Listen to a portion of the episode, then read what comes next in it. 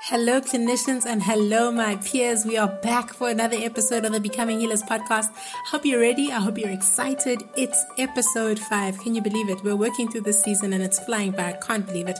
Thank you for taking time to journey with us through this season. I truly hope that the content we're delivering to you and the conversations myself, Phoenicia, and Precious are having are valuable to you. Please engage us on social media. Share this content so people can engage it. Like and subscribe so people know about the work that we're doing, and most importantly, take a moment to reflect on how this can add value in your world, in your circles. Tell us about the topics you want us to cover and the other emotion words you think we are missing in these dialogues that are valuable, are important. We want to be able to hear from you, our very valuable audience. We spent a while thinking about how to put this season forward to you, so we really would value your input and value your contribution to this conversation. But let's get right into it. Today's topic is a little bit tough, and you'll find that the episode is that little bit longer. So please do spare your ears. I promise you it's going to be worth the listen, and I know it's going to add a lot of value to you. Today we're talking normally I'm wounded. Ooh tough one, but I know you're going to make it. Let's keep doing the work of immersing ourselves and trying to understand how we can empower ourselves with better vocabulary to navigate mental health so that we present ourselves as stronger, better, well equipped humans in the spaces we need to deliver productivity, excellence, and value so that we have a healthcare system we want to see. Let's enjoy this conversation. Ladies, welcome to it. It's episode four of this podcast. Can you believe it? Like, no, it's five. It's five. it's episode five. Can you believe we are five episodes in? It's been really, really meaningful. I mean, for me personally and otherwise to have these conversations with you. And I just want to take a moment to reflect. I mean, episode one, we spoke about languishing. Then we moved on to, you know, unpacking burnout and, and the challenges of being overwhelmed. Then we unpacked, you know, some of the physical manifestations of our mental health, like chronic fatigue. And more recently, we spoke about, you know, the grit and the tenacity that comes with this profession. In your own words, just as a moment of reflection, what has it meant for you to be a part of these conversations? And, and what are some of the things that you're taking away that you're already implementing in your worlds? So I, I will go. I, I think for me, it's been educational to reflect, but I also think hearing other perspectives, and that's something that's valuable, I think, in the mental health space is perspective, um, because your perspective can be debilitating sometimes. So for me, that's been the biggest takeaway, and I've enjoyed almost on a weekly basis reflecting on these different things that have affected me personally as well in the workplace. Yeah. I think I definitely like to echo that. I think it's it's it's been so educational, so informative, and also like because I work with medical students or like I do things like for them. This has been very helpful in my idea. Okay, what what do you really need? What kind of conversations are valuable? What is needed? It's not just like you do these webinars or talks in like pre-COVID where you do one talk and it should just cover everything. And I think it's that conversation that constantly needs to be had and that's valuable. So powerful. I think for me, I agree with both of you guys, but also just an opportunity to be challenged about the way I think and see this environment, think about and see this environment. I think for me that's been so invaluable because like you said, Precious, you know, perspectives can sometimes be really unhelpful. And it's been so valuable to to find different means to solve common problems or to just think about a different way. So thank you, ladies, for your investment and thank you to, I mean, the organizations, organizations which you both represent that constantly work towards supporting the mental health of healthcare workers. So shout out to SADAG and Frontline Refuge for the work behind the scenes that we don't see and then for the extra time you're giving us on air. We really appreciate you both. So let's kick into this episode. So today the topic is a little bit tender, I think. It's titled Normally I'm Wounded. And I want to kick off with a question. Do you remember your first emotional wound in the healthcare sector? And if you're willing to share what, what was it and what happened? If you guys are thinking I can go, I remember mine vividly. Please go. yes, please. I remember mine vividly. I mean, so I was, I think what, when I was reflecting on this, what was really sad was that it happened in medical school. So I was in medical school and, you know, it was OSCE time and, you know, so OSCE is when you're preparing to go and do an oral and yeah, getting ready to go and see the patient. And the way it was set up at my university was it would be a week. So different people got different slots and you obviously rotating in the same discipline. And I was uh, in a specific discipline, and OSCEs were happening that week, but mine was the last day. One of my peers was having his OSCE, had his book, so the textbook in his in his white coat pocket, and saw me clocking a patient in the morning, just you know seeing my patient opened the curtain and asked me to come and examine that part of the body for him because he just wanted to confirm. And I was like, no, aren't you in your OSCE? That's like serious cheating. So I didn't do it. On my OSCE day, however, I got a patient who didn't want to talk to me. And um, as I was seeing the patient, she kept telling me, read the file, read the file. Now, in my mind, that's cheating. The diagnosis in the file, all the doctors have seen the file. I wouldn't do that. Didn't read the file got my examiner to come in, got the diagnosis, and there was sort of speak around how you know how well you're doing in an OSCE depending on the questions they ask you. So at that stage, it was still important to be asked, you know, signs and symptoms. And because of how I'd performed and what I've identified, they proceeded to ask management questions. So I thought, no, I'm doing really well. Come a week, uh, actually, and I'm told by the, by the, by the examiner that I did really well. A week passes and myself and my clinical partner are called in because it's been assumed that we've cheated. There's absolutely no way people at our level could have gotten that type of diagnosis.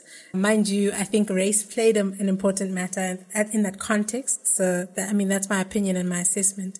But just having been told that I couldn't achieve what I had a week later, after being told I'd done well, was really confusing. So that was one of the first. And in that same year, I remember being on my first ward round and the first question I got asked by a consultant was, have you done this before? And I was like, what are you insinuating? Are you insinuating that I failed or that I repeated? And he said, no, because you do this really well, because you speak really well. I'm like, but that's got nothing to do with, that's got nothing to do with anything. Like, I'm a trained public speaker. I, am taught how to present things as if I know what I'm doing. That's got nothing to do with the fact, like, of whether I do or don't. So I think those were two moments that definitely set my mind in a different way around uh, my peers and my context and made it very challenging to, to, to trust that people were there to sometimes genuinely teach me or even hone the potential that they saw in me. Cause at the first opportunity, I was questioned. So those are my wounds, my first emotional wounds. Wow. I think for me, it was so being like being that person that speaks to a lot of medical students, right? And I had this one medical student who I was doing a talk to and she opened up like within the talk. There must have been, I think like maybe 40 people in the room and I was doing this talk and we were talking and we were having interactions and we were doing this Q&A after the talk and she actually opened up to say that, you know, like, and, and that really struck me. That was like one of the first time I realized that medical students really need that sort of mental health support. Mm. They really need, you know, that, that space where they can open up and speak, which they're, they're not always given, not because they don't want it or no one thinks about it, but because they don't have the time for it. And I think that's, mm. uh, she actually, she shared the fact that she loved, you know, she always wanted to be a doctor. This was her aspiration. This was something that she's always wanted since she was young. And sadly, she experienced a little bit of anxiety and it wasn't about the workload. It wasn't about the university. It wasn't about, it was external. Yeah. You know, it's the finances, it's the family life, it's the expectations people put on you. And I think the way she spoke just made me realize so much and it touched my soul because I was like, you want this so badly and you're willing to give your all to it. Mm. But there's so many other factors that is impacting you. And that's important to, I think, point out that there are other factors, whether you're you know, a doctor, whether you're a student, whether you're a registrar, whether you're an intern, there's so many different factors. And we forget that, that what, that's what makes us human. But we shouldn't lose that passion And I think every time I ever talk to medical students, I always remember that because it's something that really like it touched me just in the way that she spoke. Mm, sure. Tough man, precious. this question, honestly, I needed an hour to just really think about it. This is really almost encapsulates that death by like a million paper cuts because I'm trying to go back to the first paper cut. But I right. think I don't have an acute memory of the first time, but I think my initial interaction, and I'll also go back to medical school, I think my initial negative experience was actually probably in the classroom. Um, and for me, it was for the first time feeling invisible and sure. feeling as though the people teaching me didn't want to teach me because of the space that I occupy, because of who I am. And it took sure. me a really long time to understand what I was feeling and what was happening. And, you know, I would start to notice it with small things, you know, for example, me saying a certain answer, if a question is asked, that answer isn't correct or isn't validated. But if someone else who looks different from me says the exact same thing, then the answer is correct. Yeah. Or when we have assessments, and this happened frequently to me where I had to, you know, have my marks changed for certain assessments uh. because I look at the memo and I look at my colleague's script and my script. And there's certain questions where you answer exactly the same thing, but you get, you know, the five out of five for that question or the 10 out of 10 for that question. And I get a two out of five, you know, and essentially like my whole, all of my whole mark is now 60. But then when you go and interrogate it, it's actually 75 how does that happen? And, you know, and you feel, especially if you don't interrogate that, it, it makes you start feeling inadequate or incompetent or, you know, all of, all of these things. And then you realize actually we are saying the same thing, but your opinion and your value in the space is deemed as higher than mine. And I think that was the first instance for me of being wounded. Yeah. Sure. Sorry, guys, for taking you to those hard places. That's okay. but I think it's important. Move. no, I think, and I and I think I, I just thought about something, and I was like, that actually is not a nice space to be in because often, not all personalities or all people will actually say, "I'm gonna go to the lecturer or go to the person or go," you know, sort of ask. Yeah. And that's a big thing because you don't, not everyone's the same. Not every student's the same. No. A lot of, some of us will just be like, swallow, continue. That's it. Yeah. Most of us, I and, would say most. Often, it's, it's a hard conversation to have. It's, it's, it's a hard conversation. And I think it's, uh, firstly, I think I commend your integrity and I think courage is another one um, to stand up for what you believed in, you know, in that environment. Because I think in those situations, particularly for students, shout out to the students who are wrestling these problems still. So we're so sorry that in 2021 this is still your life, but I think it's it's a, it's important to trust your intuition, and I think at that tender age and in that place where you really see yourself as less than because you you're nowhere near what the people above you have for a number of reasons, right? For a number of reasons. It's so easy to assume you're wrong. So I think the fact that, you know, you were able to trust that no, but you're not crazy and this needs to be rectified is so important and so encouraging. And that helps me, I think, lean into the second part of this question as relates to question one is given that that was the basis, I'm sure there've been, as you said, death by a million cuts. There've been a million more that you just learned to to move over, right? And I really want to dig into the question is how have you been able to move past those wounds? And, and do you think that the moving past of the wounds was just a, a survival mode thing? Or did you actually have a way to get through the wound or even to recognize that it was? I think for me, yeah. I looking at med school, I'll break it up into segments. Looking at med school, I was just moving, just breathing yeah. through the wound, um, just moving, trying to get through it and not trying to dig too deep into what's going on and all of that.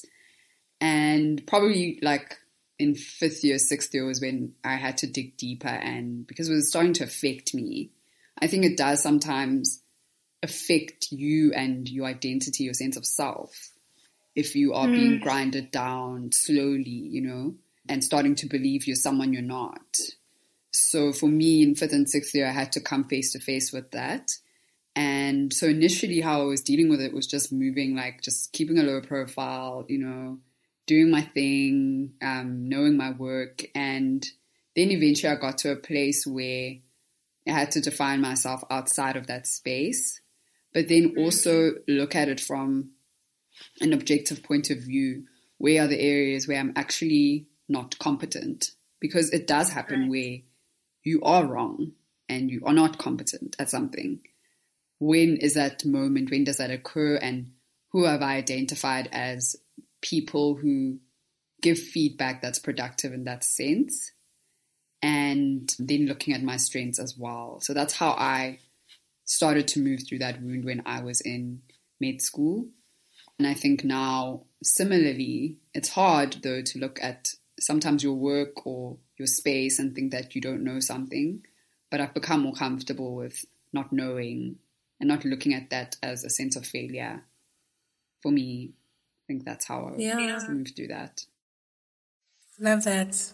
V, in your experiences? I think that's, that's, I think it's, I think it's, I think it's just, I mean, I think learning how to deal with certain things and learning how to manage something obviously is, and I always say this, and I think it's something that I say more often now than ever before, is that everything takes time.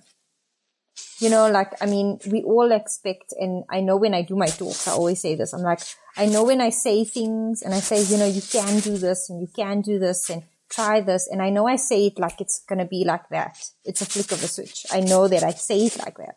And in the talk, literally, I'll be like, guys, I know I'm saying it like it's easy, but it's not. It's a everyday change. It's an everyday learning experience. It's, you know, trying to change yourself to sort of build yourself up into something that you want to be, but still remain authentic.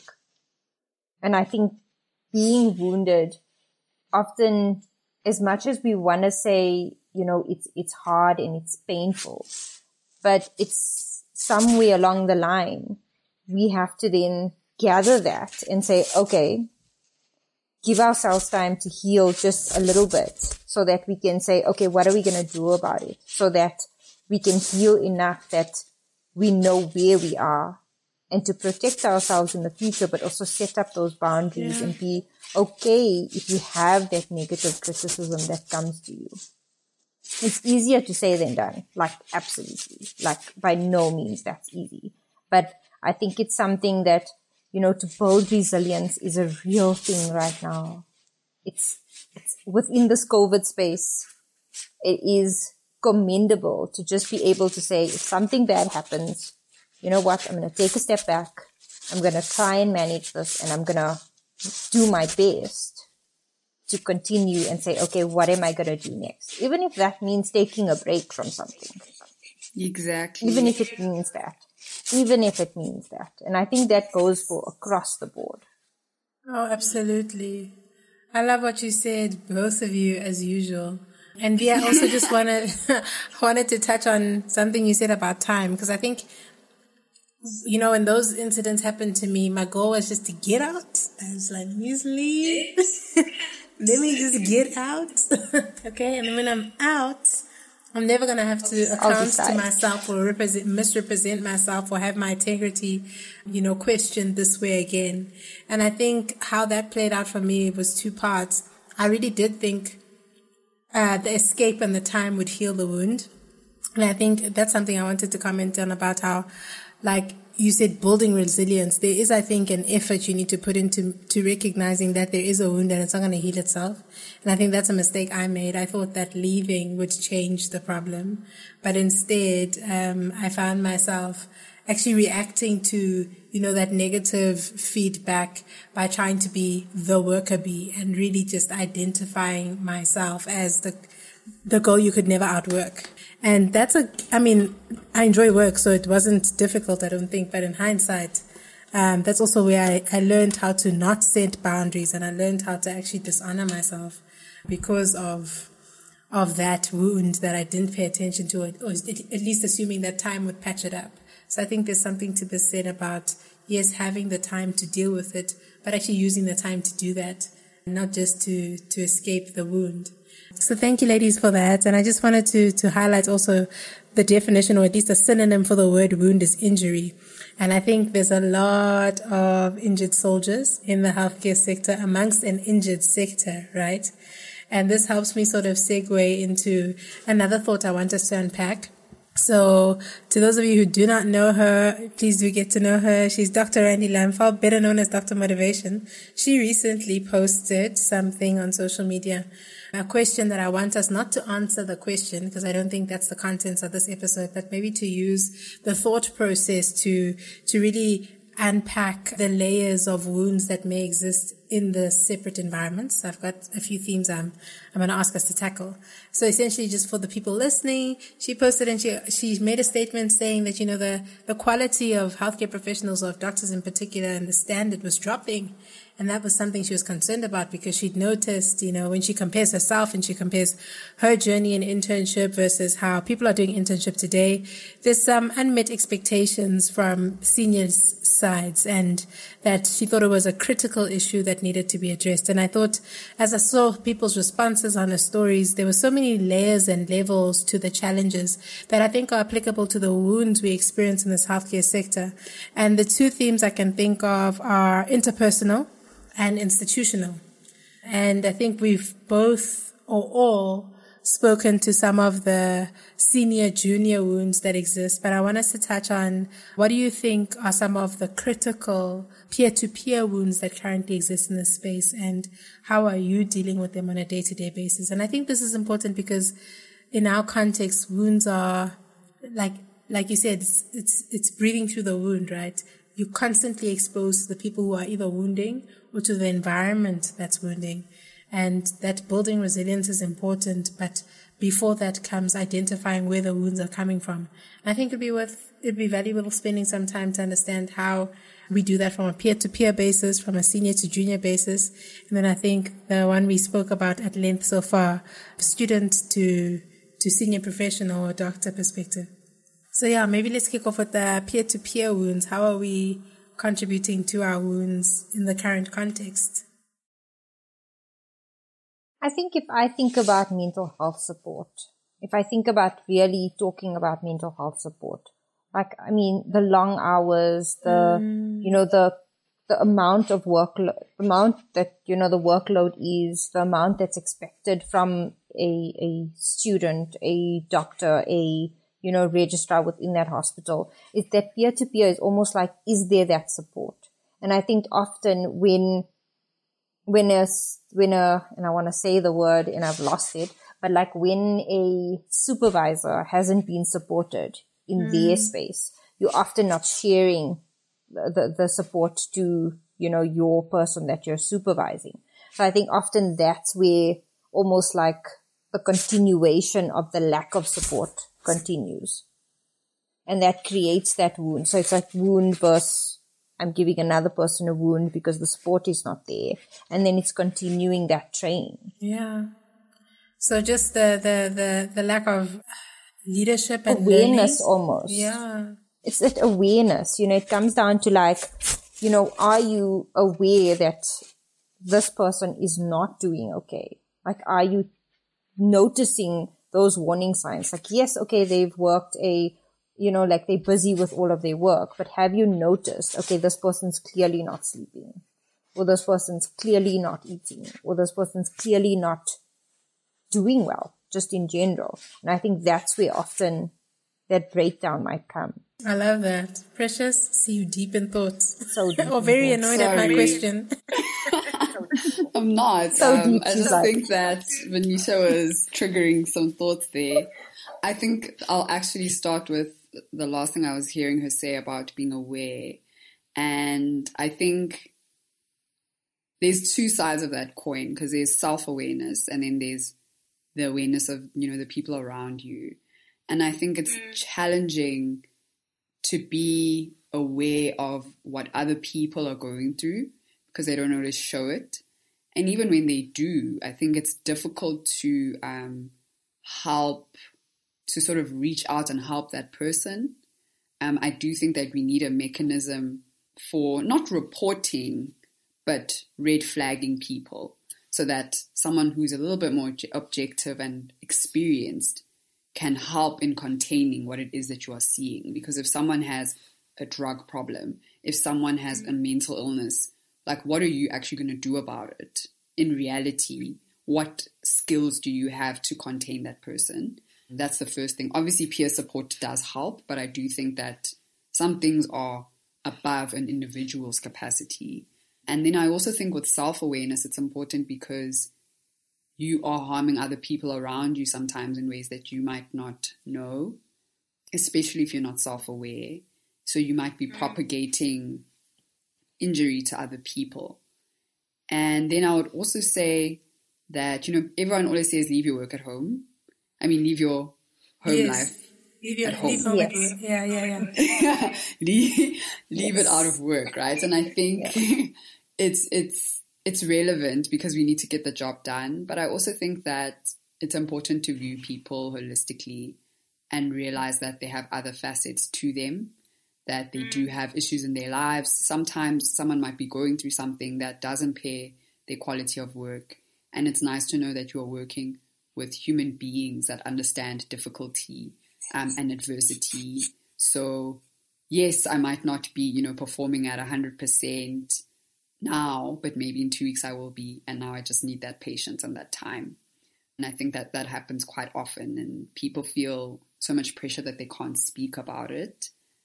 And then I would also say being open minded about understanding everyone's timeline and goals in terms of their own individual careers. I think that in mm-hmm. medicine, we have a tendency of putting everyone onto one train track and expecting that we're all going in the same place at the same time. And if you're not, what are you doing? So I think just understanding everyone's passions and goals and viewing everyone as valid. Just because someone wants to be a GP and you want to be a neurosurgeon, it doesn't make their purpose any less valid than yours. So I think those are a few of the points that I would say from a peer to peer level we could improve on. I love that actually. The fact that you said that like people think that that timeline hmm. is so relevant. Like you have to be at this age, you have to have done that. It's supposed to take you X amount of years and you have to be here. Mm. You have to take, and I think that's so, it, it doesn't. It's not for everyone. And I think it's so important to know that we're all human, we're all unique, and our journeys are completely different. Exactly. You'll never be the same like your friend that you left high school with. It's never gonna be the same. And if it was, then we would all be robots. Quite literally. Yeah. we would we would literally be robots. We wouldn't have authentic selves. We wouldn't have personalities that are so different, that take things in differently, that behave differently, and also, you know, show that compassion because we wouldn't be that way. Mm, yeah. Quite literally, I think you guys are spot on.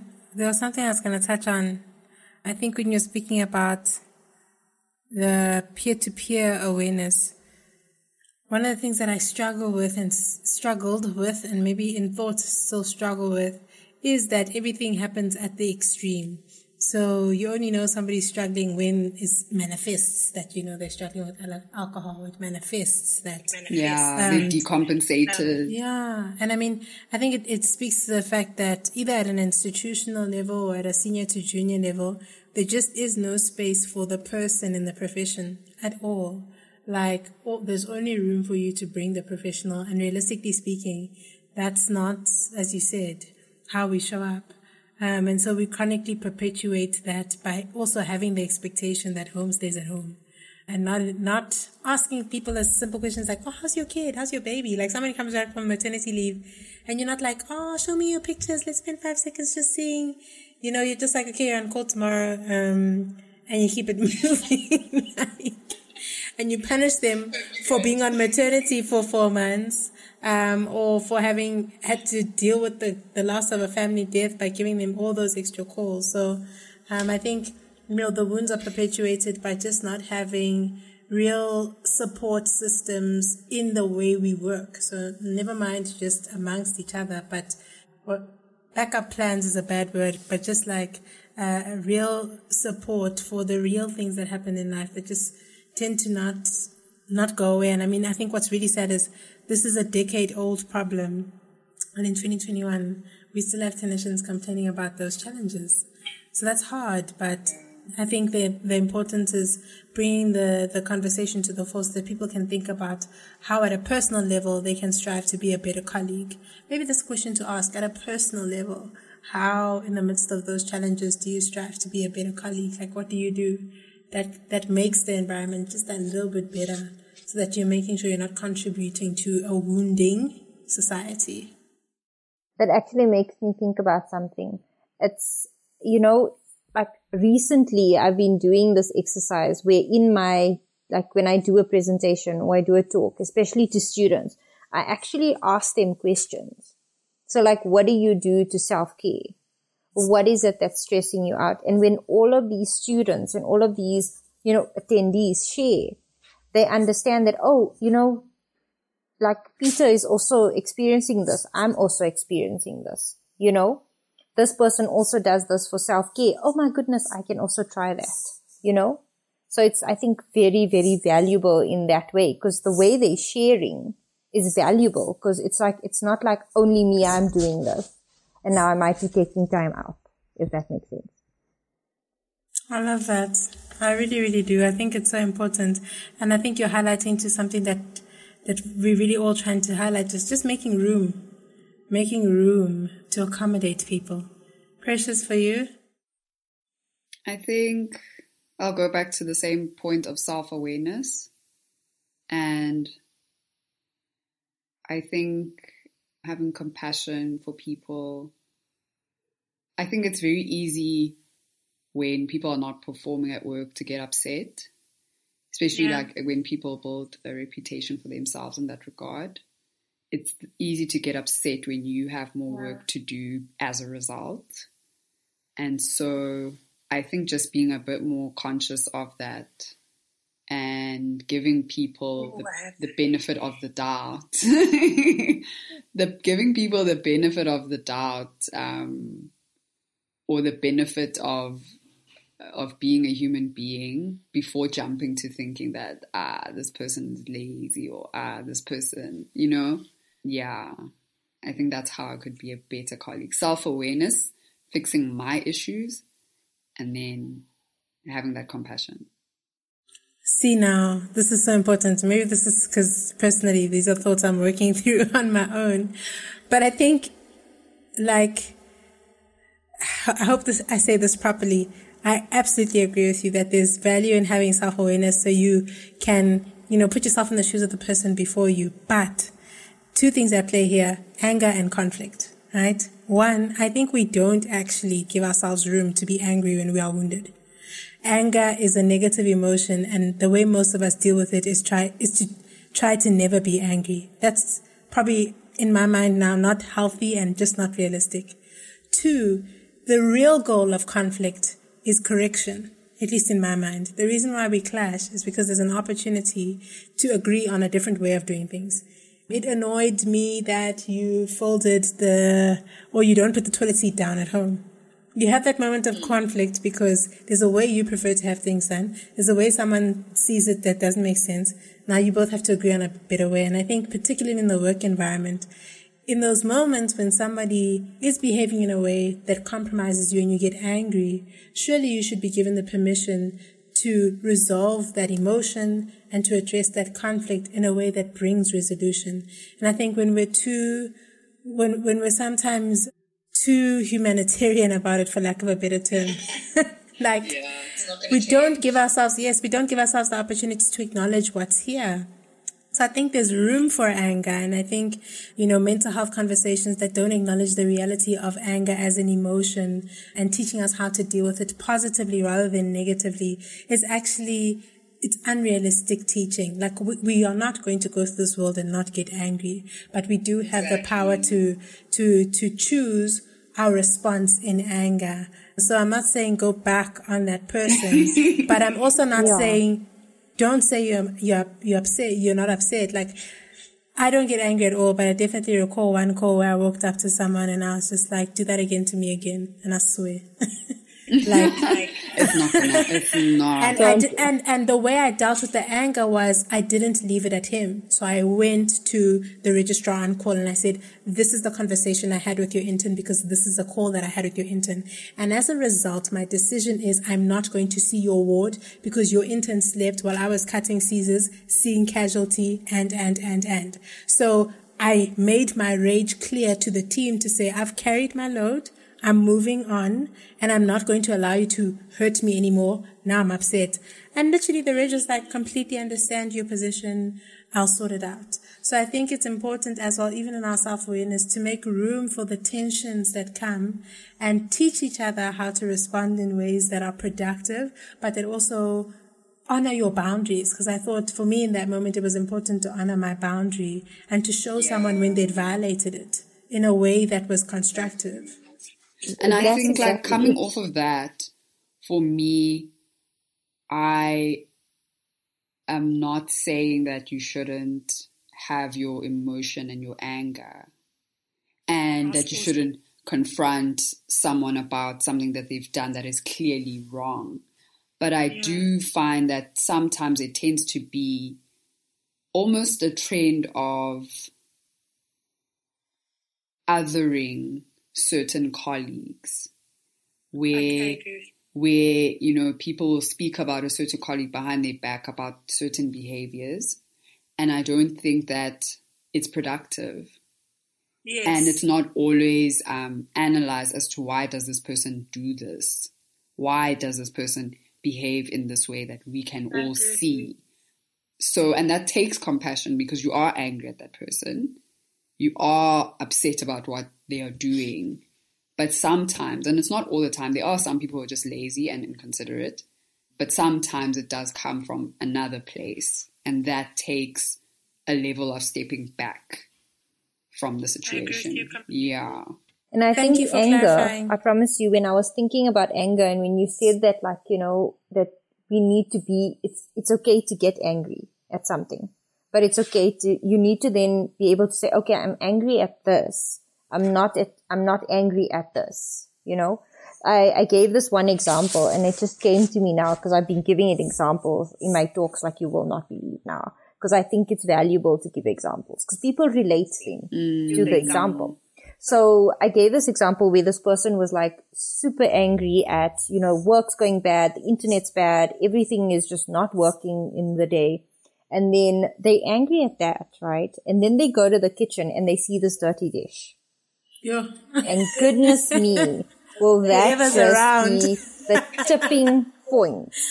And it will just be like, but you're taking out the ang, it's a small thing. We all understand it's a small thing, but that tipping point often gets most of the anger because during the day, you hadn't dealt with it, but it's sitting here. It's like sitting on your head and it's there. And then that one dirty dish and then whether it be your husband or your mm. child, you're often going to get angry with them. You know, instead of being like, okay, this anger is not supposed to be here. So I think when you do feel angry, it's so right to just, you know, be like, okay, I am angry and it's okay that I'm angry, but what am I going to do about it? And I think it's just a habit. It needs to be a habit that you create yeah. with yourself yeah. because that's, that's self awareness. That's yeah. understanding who I am, where I am and also creating the boundary because it's not fun to get that angry and react badly and then have to after that say, Oh my goodness, I feel guilty for being that angry and, and taking it out on someone else. But the problem is most people who do it that way don't say they're guilty. That's also part of no, the problem. but, but that's the thing. But but often they would feel it. I mean, yes. Except, don't always want to.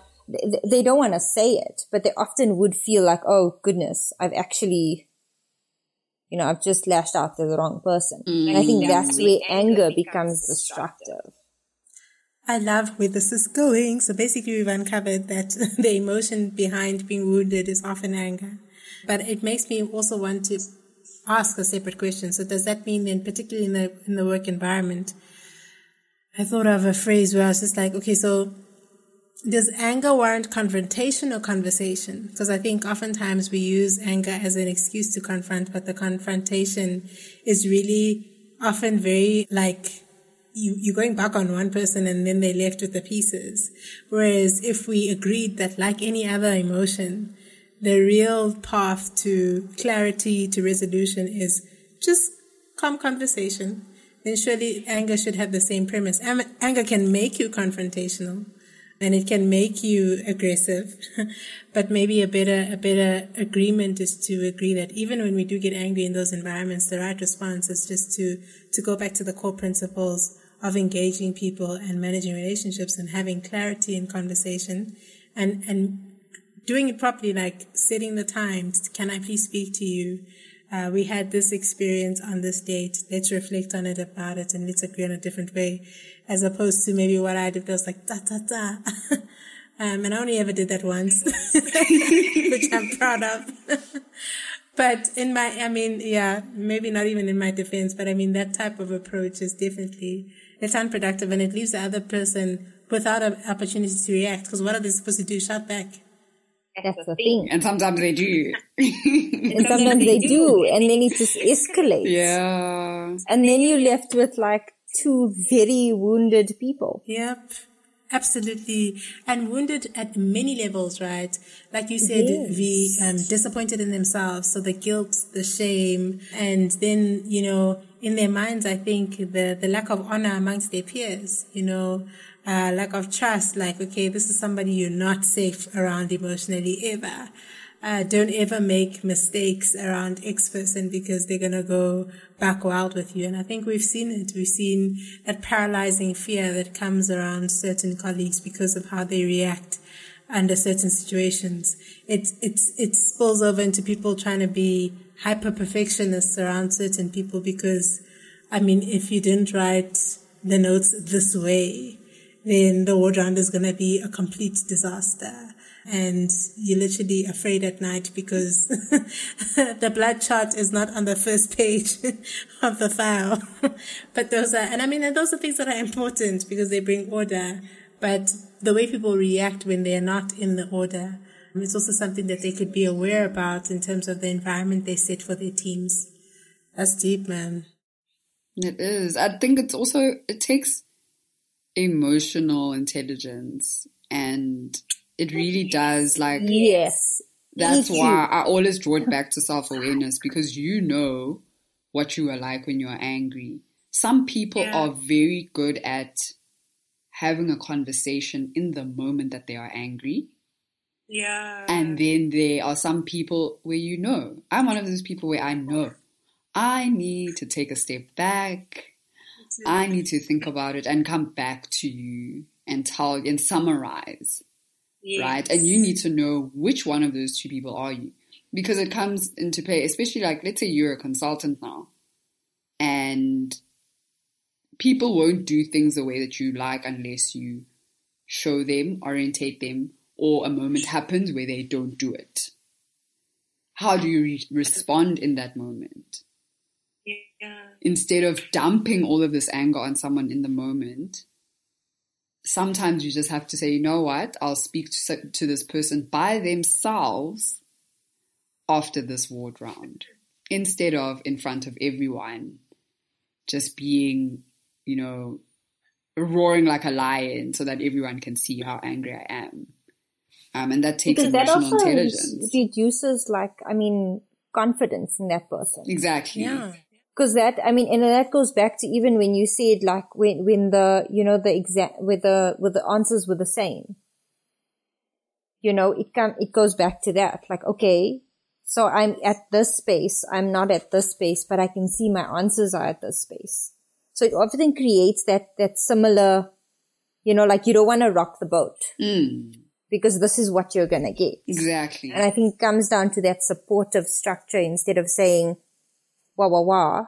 You can be like, okay, you know, this is wrong, but this is why this is wrong. So, and this is why we do this in this way. Often when you explain to people, and I always say Ooh, this, I say often when you can explain to people, why do I like things a certain way? I mean, that's often how I train a lot of my counselors. I, I make them understand or I allow them to understand why, why Van needs things in a certain way. It's because it makes it easier for me to actually then report back. It makes it easier for me to manage certain things. So it's just about explaining why this should be done this way. And they often understand. And when they understand, they'll do it like that without making too many mistakes, you know, because they understand it. It's, it's, it's, com- it almost becomes a common sense situation. yeah. If that makes sense. Yeah. I love that. And I think it also goes back to just that what you were saying and what you've been echoing, Precious, this idea of self-awareness, even UV. And just remembering that like nobody wakes up in the morning with the intent to make you angry. Like, no, it was on no one's to-do list. Sometimes it feels like this. to make you angry. It was on no one's to-do list for the day to wound you. And even for yourself, you know, when you reflect on the moments when you may have been inflictor or villain in the situation, just giving yourself permission to recognize that you may not have had the intention, but you're human and the experiences or the circumstances led you to that place. So what does it look like to take a few steps back, reassess the situation, go back and as required, maybe it's required all the time, apologize for, you know, how you expressed yourself in the situation and honor the work commitment and move forward. But I think it's important what you highlighted, just being self-aware because if we think about the person and, and if it was us on the other side, you know for a fact it wouldn't have never been intentional. But like you said, mm. Precious, unfortunately, particularly in the work environment, when people have established their reputation of being the person who disappoints, of being the person who inconveniences, then it becomes very easy for them to carry that label and it actually becomes hard for them to wind themselves out of that place. You know, we label each other very easily. I mean, even now, if you think of colleagues and you think of, you know, who's a good colleague, who's a bad colleague, it's probably one experience you had with that one colleague and you've labeled them X. And that's how they'll be forever to you. no matter how, how many, how, how much they redeem themselves or how much they improve over time. Um, so I think those are important things you've highlighted.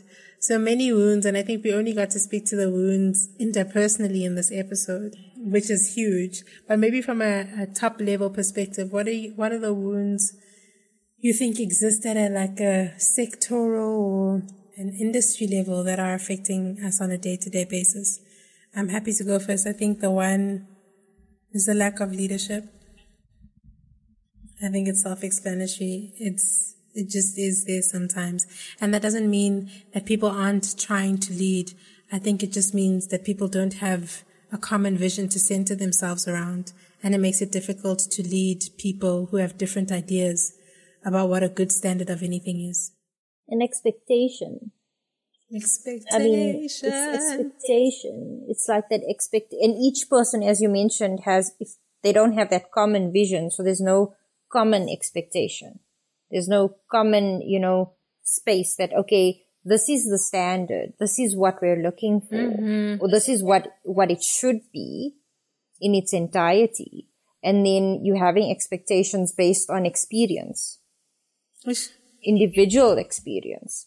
So if I've experienced this in a certain way, I'm going to have those expectations of those that are then, you know, I'm supervising or that's under me. yeah. And that often sort of just triples down. Not always positive. I mean, can be positive. It definitely can be. Oh, when it's positive, it's memorable. If, exactly. But if it's not, it's just as memorable if it's not, because then it actually creates a, it, it creates that, that negative, almost like a de- negative coping skill.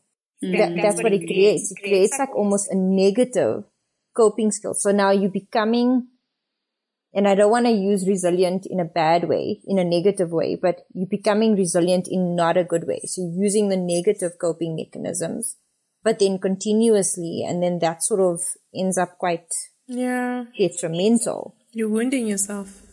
Yes, because you're going to constantly have those expectations of yourself, of others. It goes into personal life when you, when it's at work. If it's at home, then it goes into your work life. So it's a huge mix. I wanted to say mix masala because, you know, but yeah. Do you know what I'm You saying? can say it. This is a South African masala of emotions and just like all of these things just rumbling around.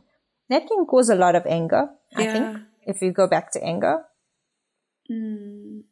I think with with two things, looking at leadership because I think it's it's such a big topic, and I think in the healthcare space, leadership because it's a quite an academic space and quite a hierarchical space, leadership is viewed to be intrinsic and not hmm. a trait that can be molded or taught. So I think two things within our lack of leadership is that there is a lack of intention and prioritization of leadership and leadership training at all levels.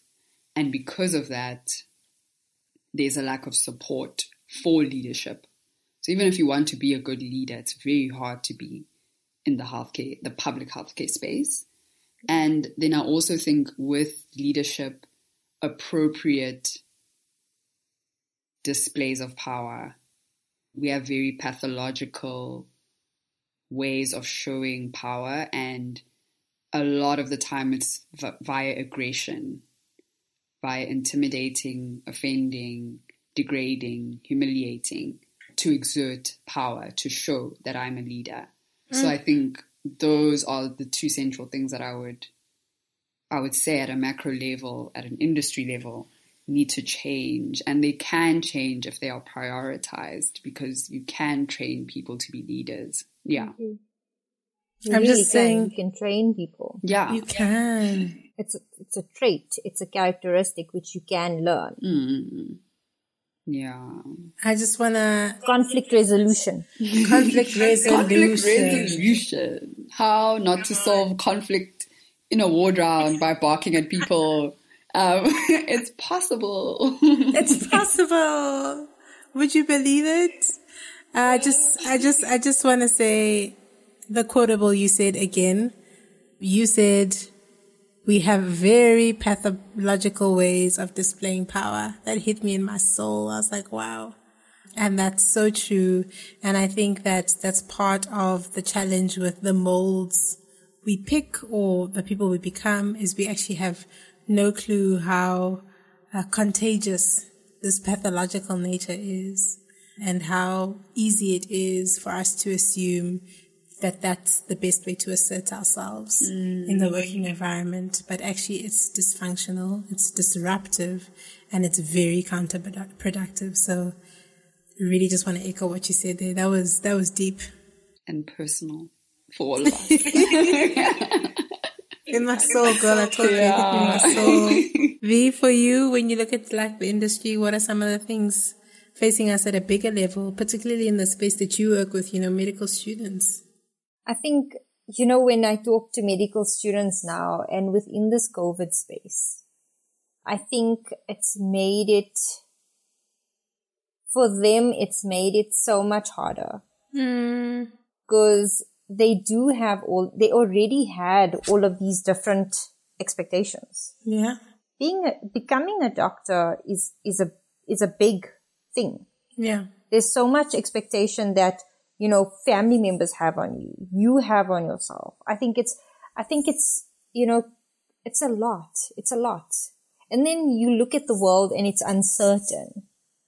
And I think those uncertainties often ripple into the medical students' lives and into their minds and that anxiousness and that feeling of overwhelm is something I feel in recent times that we have to tackle just at the, at the ground level. Mm. You know, to be like, it's all right.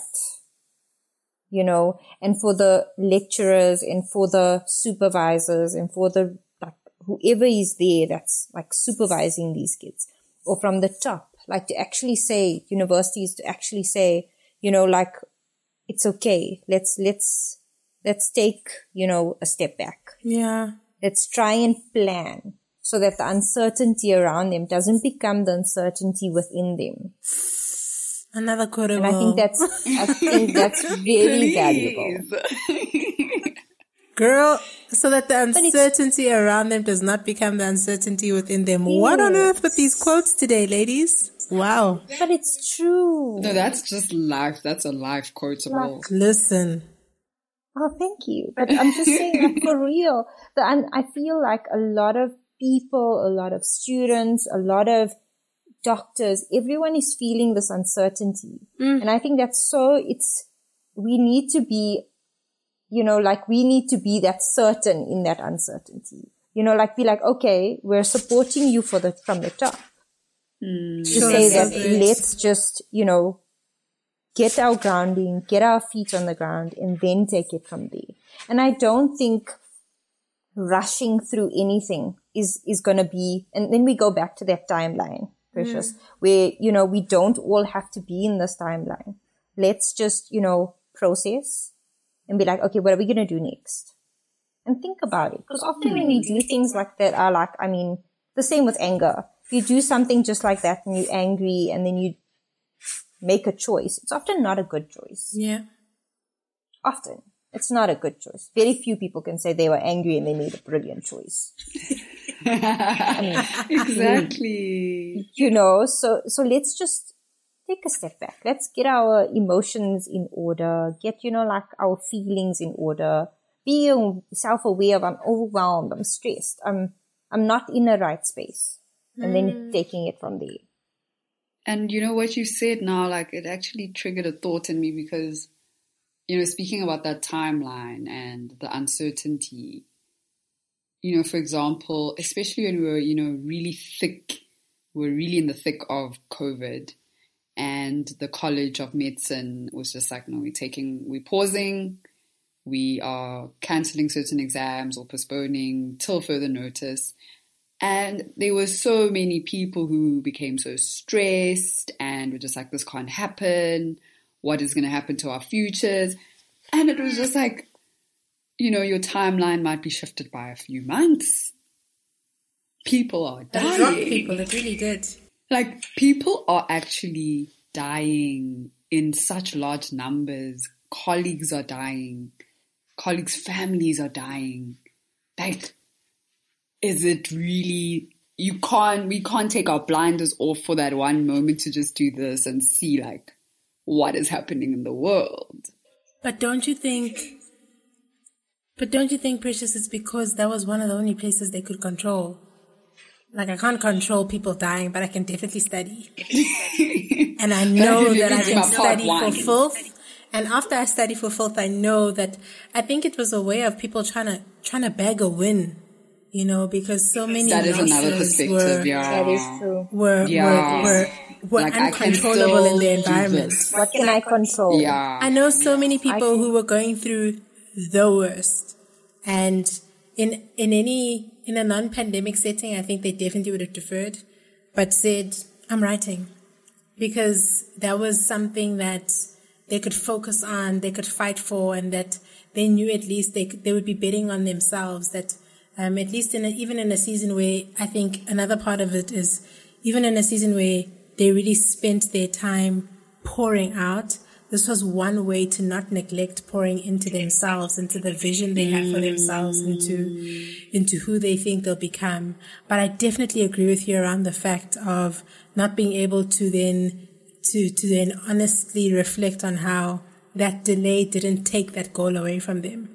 And maybe the, the, the, the decline in mental health was that severe that even a shift in a date, you know, rattled people to the point where it's it's actually not that unnecessary. They didn't take away the opportunity to reach the goal from exactly. They yeah. just were prioritizing what needed to be prioritized. But I think it part of it all was just not wanting to lose another thing. Yes, and having to pour yourself in again and again. study again.